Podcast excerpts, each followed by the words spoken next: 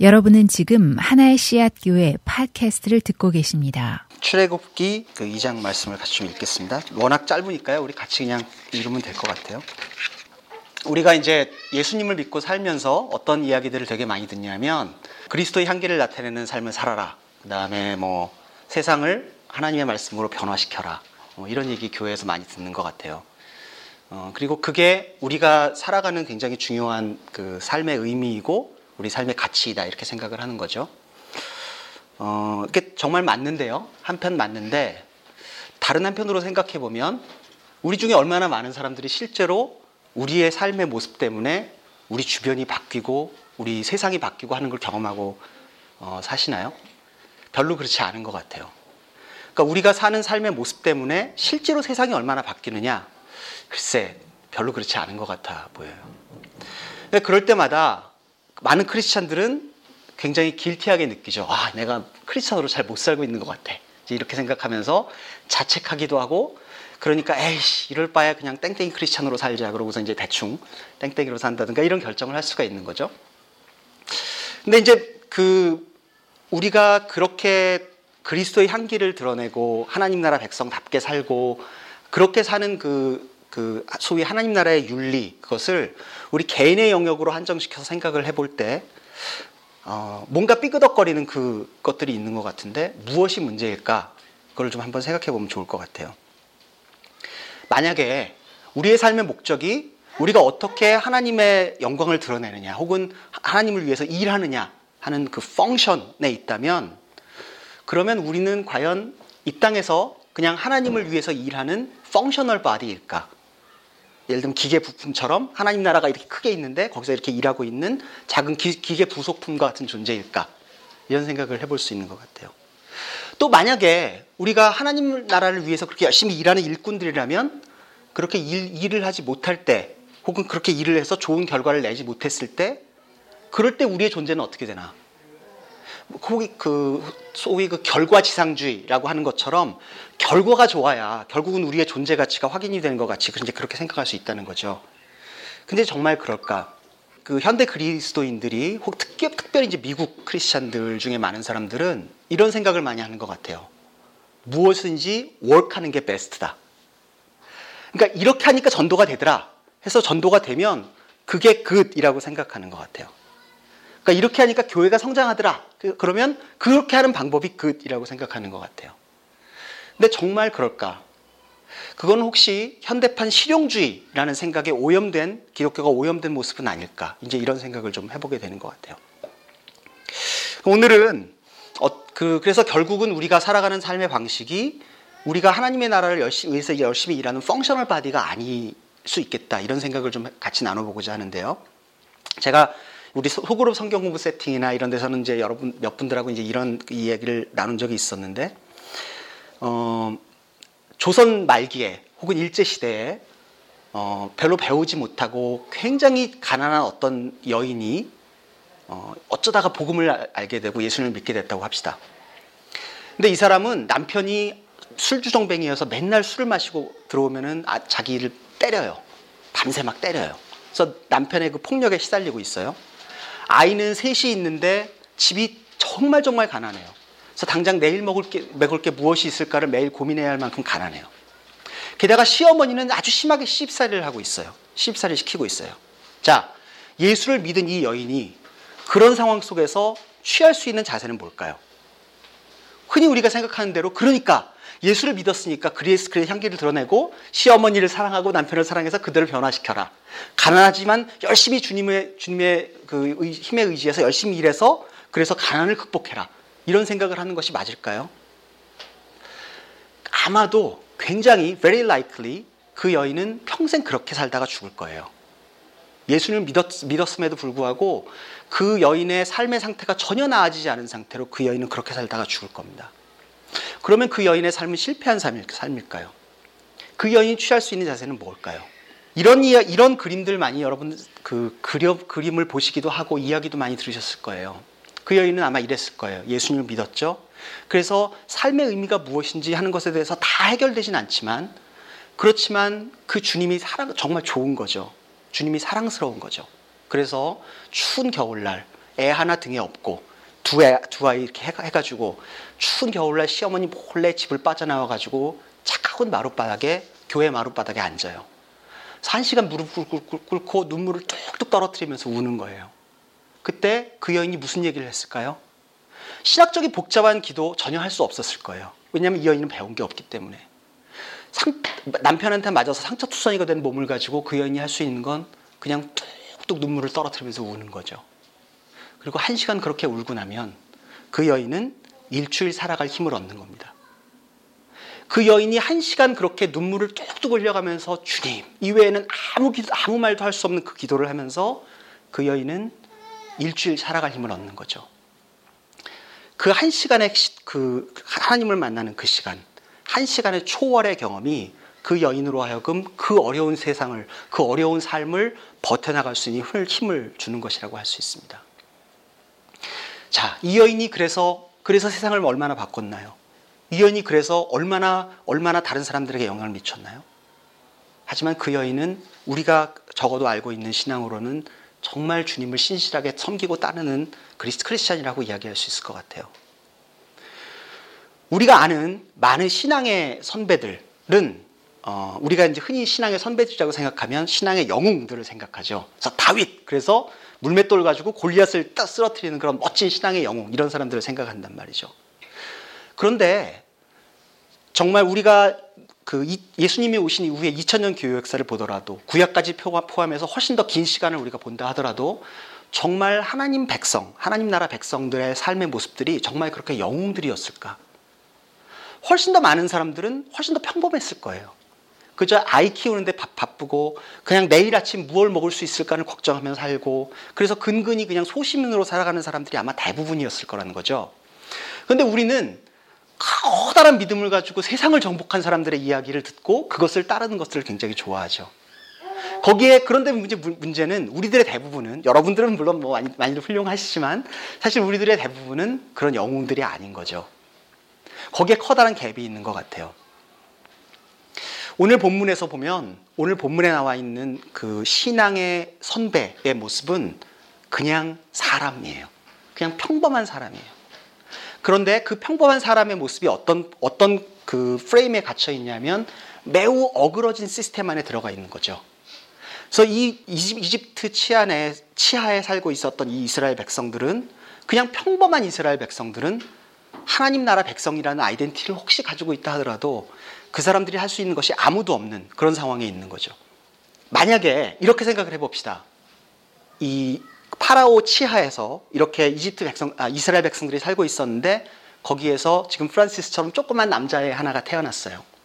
그러면 그 남자아이가 꿀 수 있는 꿈은 뭘까요? 그, 금자, 그 남자아이가 그래 내가 커서 이런 사람이 되겠다라고 그 소위 하나님에서 하나님 안에서 품을 수 있는 비전은 뭘까요? 아무것도 없어요. 이 사람은 평생 자라서 평생 그냥 열심히 살면 기껏해야 노예 중에서 그 조장 정도 되는 노가다 10장 정도 할 수 있는 거죠 말하자면 노가다 10장 하는 게 이 사람의 꿈일, 수, 꿈일 수밖에 없는 사, 세상에 살고 있는 거죠. 자, 우리는 상황이 정말 다를까요? 우리는 정말 다른 세상에 살고 있을까요? 이 히브리 아이가 태어나서 노가다 십장 되는 것을 평생의 꿈으로 삼을 수밖에 없었던 없는 가장 커다란 이유는 이 아이의 신앙의 문제가 아니고 세상의 시스템이 어그러져 있기 때문이죠. 근데 우린 정말 다른가요? 우리의 꿈은 뭔가요?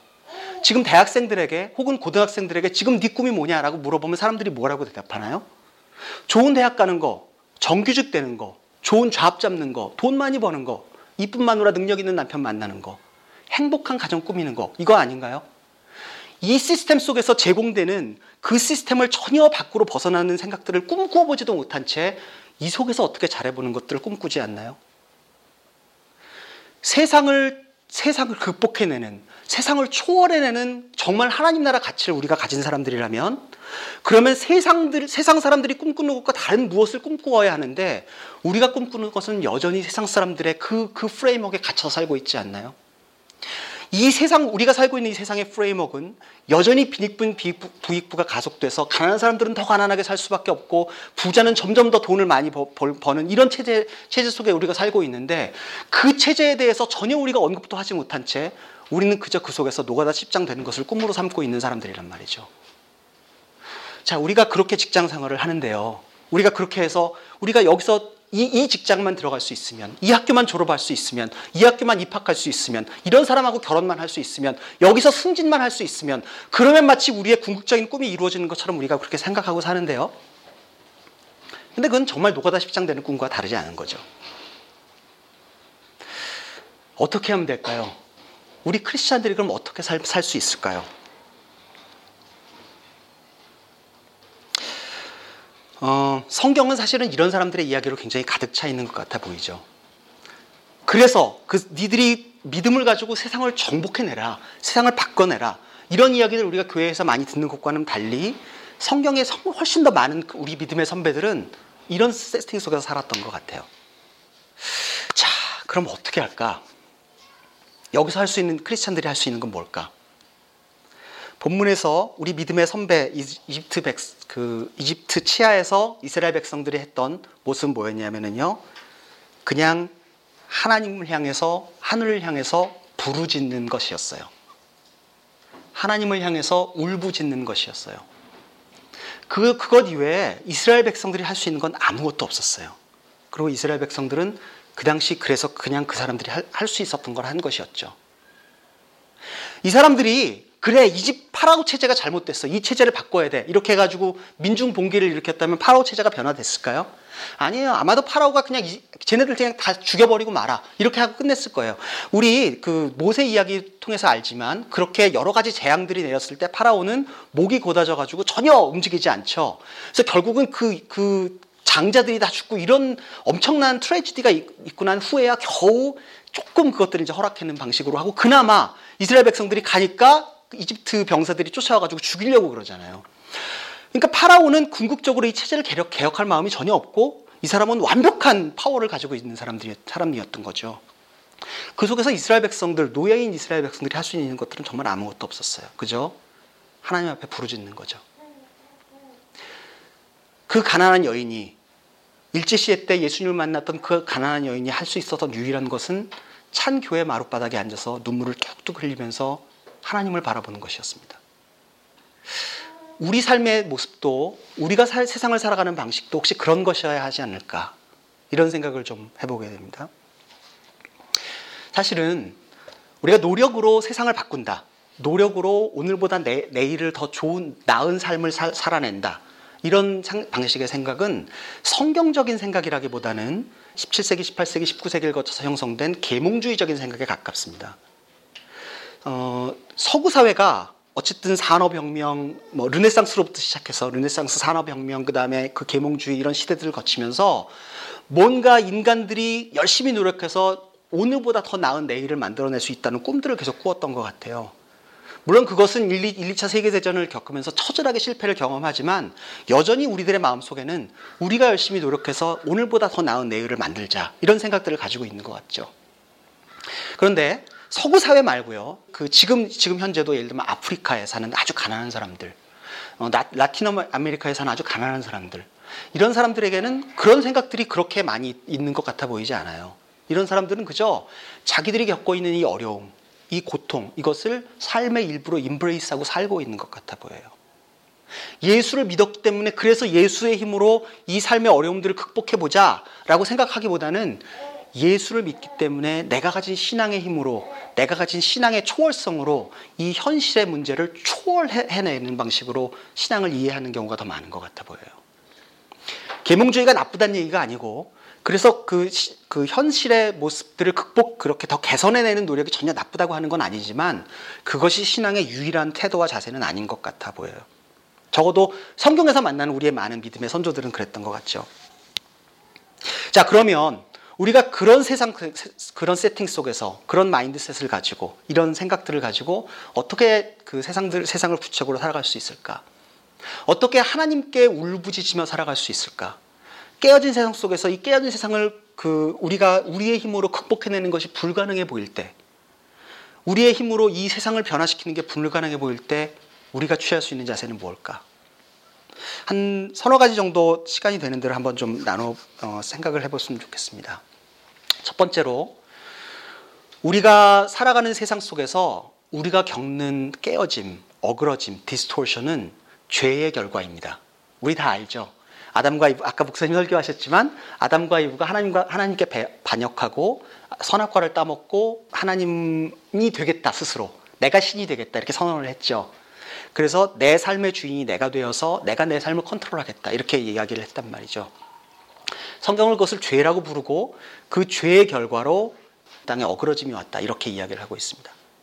자 그러면 지금 이집트에 살고 있는 이스라엘 백성들이 이런 어려움을 겪고 있는 것이 이 이스라엘 백성들의 죄일까요? 아니죠. 그렇지는 않을 수 있어요.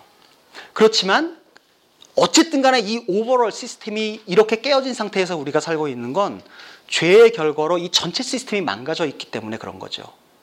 그래서 이 시스템이 망가져 있기 때문에 이 속에서 아무리 발버둥 쳐도 이 깨어진 시스템 자체가 바뀌, 바뀌지 않는 그런 경우가 굉장히 많이 있다는 말입니다.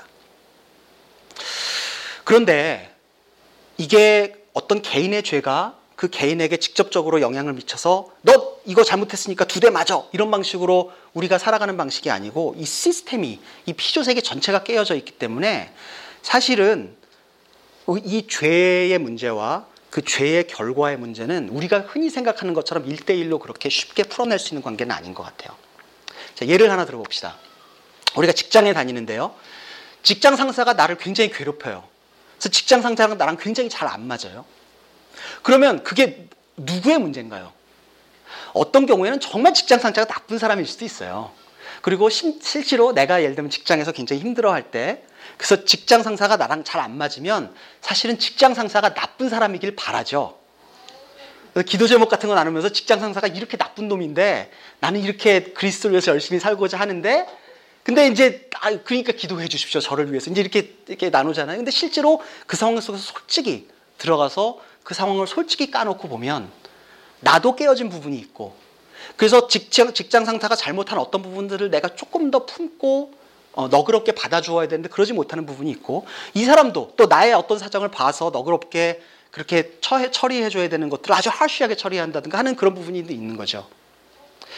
부부관계도 마찬가지예요.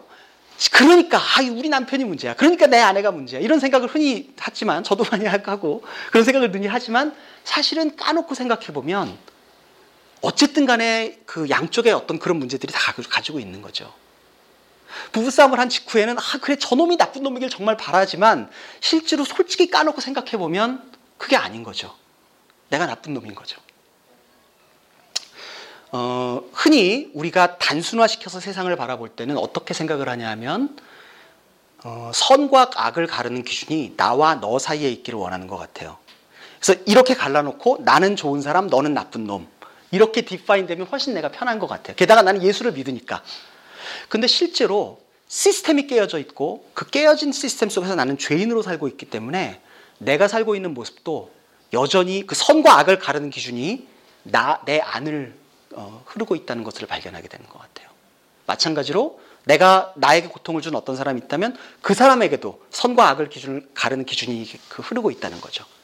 다시 말하면 선과 안에, 안에, 안에 악을 그 가르는 기준이 너와 나 사이에 있는 것이 아니고 내 안에 있다는 거죠. 죄는 그래서 굉장히 복잡합니다. 굉장히 어그러져 있고 그것이 힘듭니다. 어, 그렇기 때문에 우리는 우리가 겪는 하드십, 우리가 겪는 어려움, 우리가 겪는 서퍼링이 심지어는 나의 한계로부터 비롯된 것이라 하더라도 나를 너무 블레임하지 않아야 할 필요가 있을 수 있어요. 가령 내가 인간 관계 속에서 굉장히 그 어떤 부분들을 잘 견뎌내지 못한다고 합시다. 그래서 내가 사사건건 사람들을 만나면 갈등, 갈등을 일으키는 사람이에요. 그러면 정말 흔히 교회에서 생각하는 방식이라면 이래요. 너 그러면 안 돼. 너 사람들을 사랑해야지. 알아요. 근데 사랑할 수 없는 거 어떻게 해요? 그러면 어떻게 해요? 에이 그래. 그러니까 나 그냥 신앙 신앙 대충 대충 살고 이것과 이거 분리해서 살아야지. 이렇게 우리가 이제 접근을 한단 말이죠. 그런데 사실은 우리는 깨어진 세상 속에서 살고 있고 그 깨어진 세상 속에서 나도 깨어진 사람으로 살고 있기 때문에 심지어는 내가 겪는 서퍼링이 나의 한계로부터 비롯된 것이라 하더라도 그렇더라도 하나님께서 그 속에서 함께 하세요. 어, 우리 강, 개가 이제 여기서 있고 제가 소세지를 여기다 놨어요. 그러면 개는 소세지를 보고 막 난리를 치죠. 소세지를 먹고 싶어가지고. 근데 이제 제가 여기다 유리 벽을 하나 이렇게 설치를 해놨다고 칩시다. 그러면 개는 이걸 보고서 미치는 거죠. 저기 소세지가 보이는데 갈 수가 없는 거죠. 개에게 있어서는 이 그 높지 않은 유리벽이 절대로 넘을 수 없는 한계인 거죠. 근데 저는 이렇게 보고서 소세지가 있으면 이렇게 가서 이렇게 집어서 먹을 수가 있죠.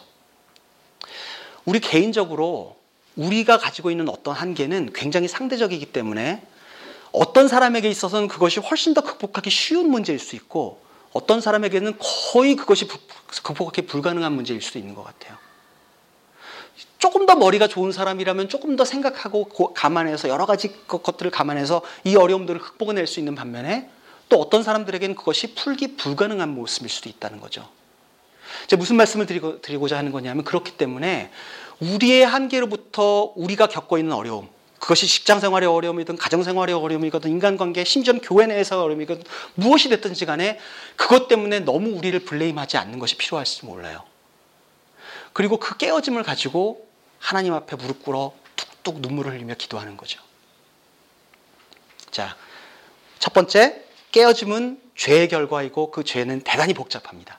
그게 첫 번째입니다. 두 번째, 그런 상황 속에서 우리가 진리 안에 서 있는 것 자체가 세상에 대한 저항이자 반항입니다.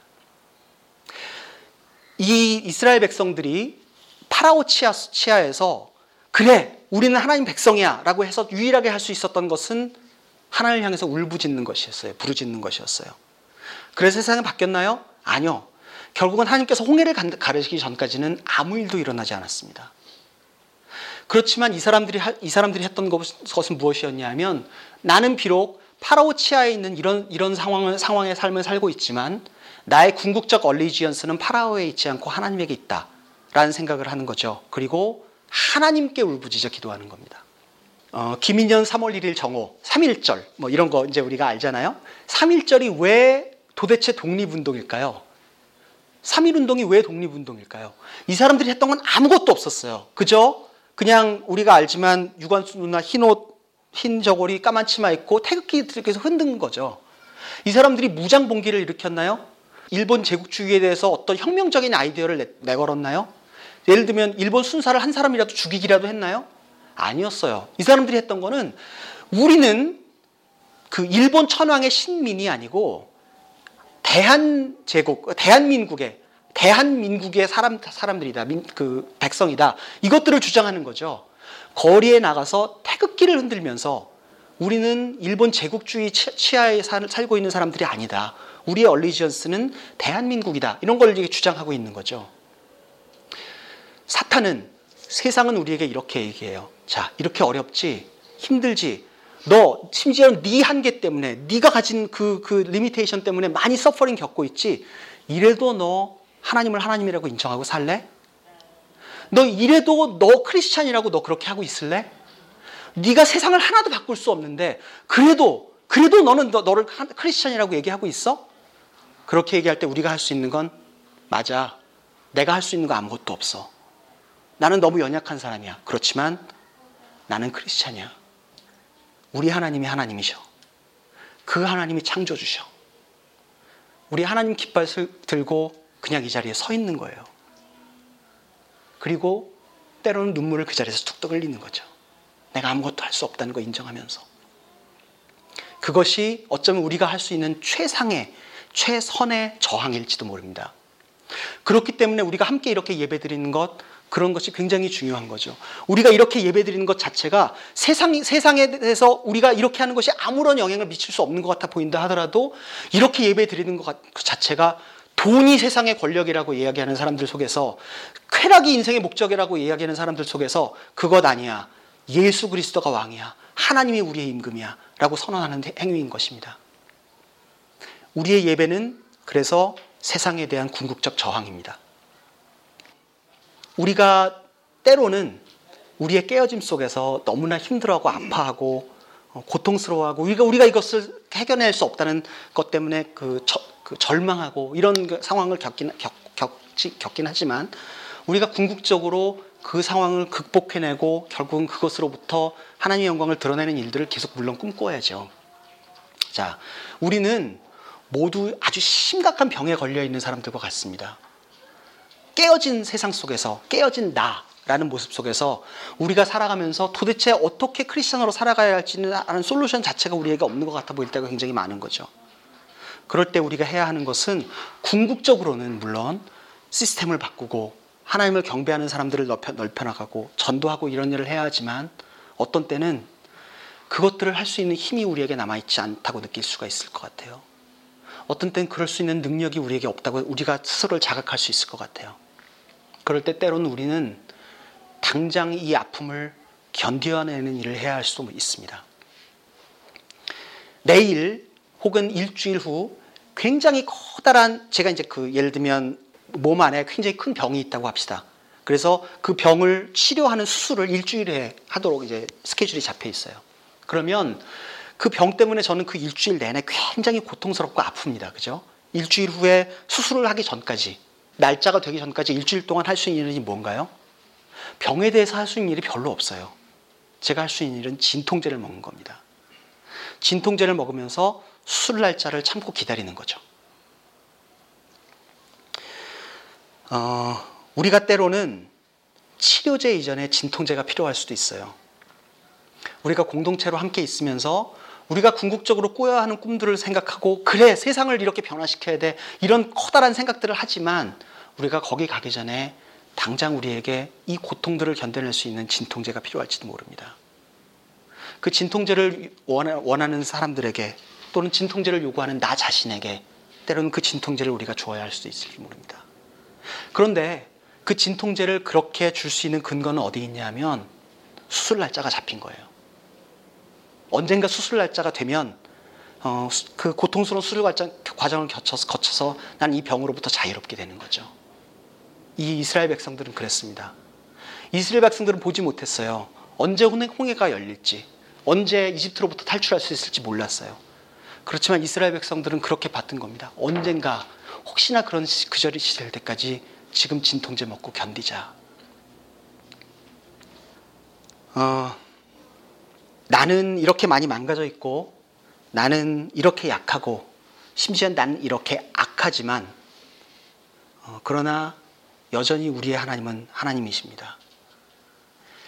우리의 하나님의 존재 근거가 내가 얼마나 선하냐, 내가 얼마나 잘 사느냐, 내가 얼마나 행복하냐에 달려 있다면 예수께서 십자가에 돌아가실 필요가 없었어요.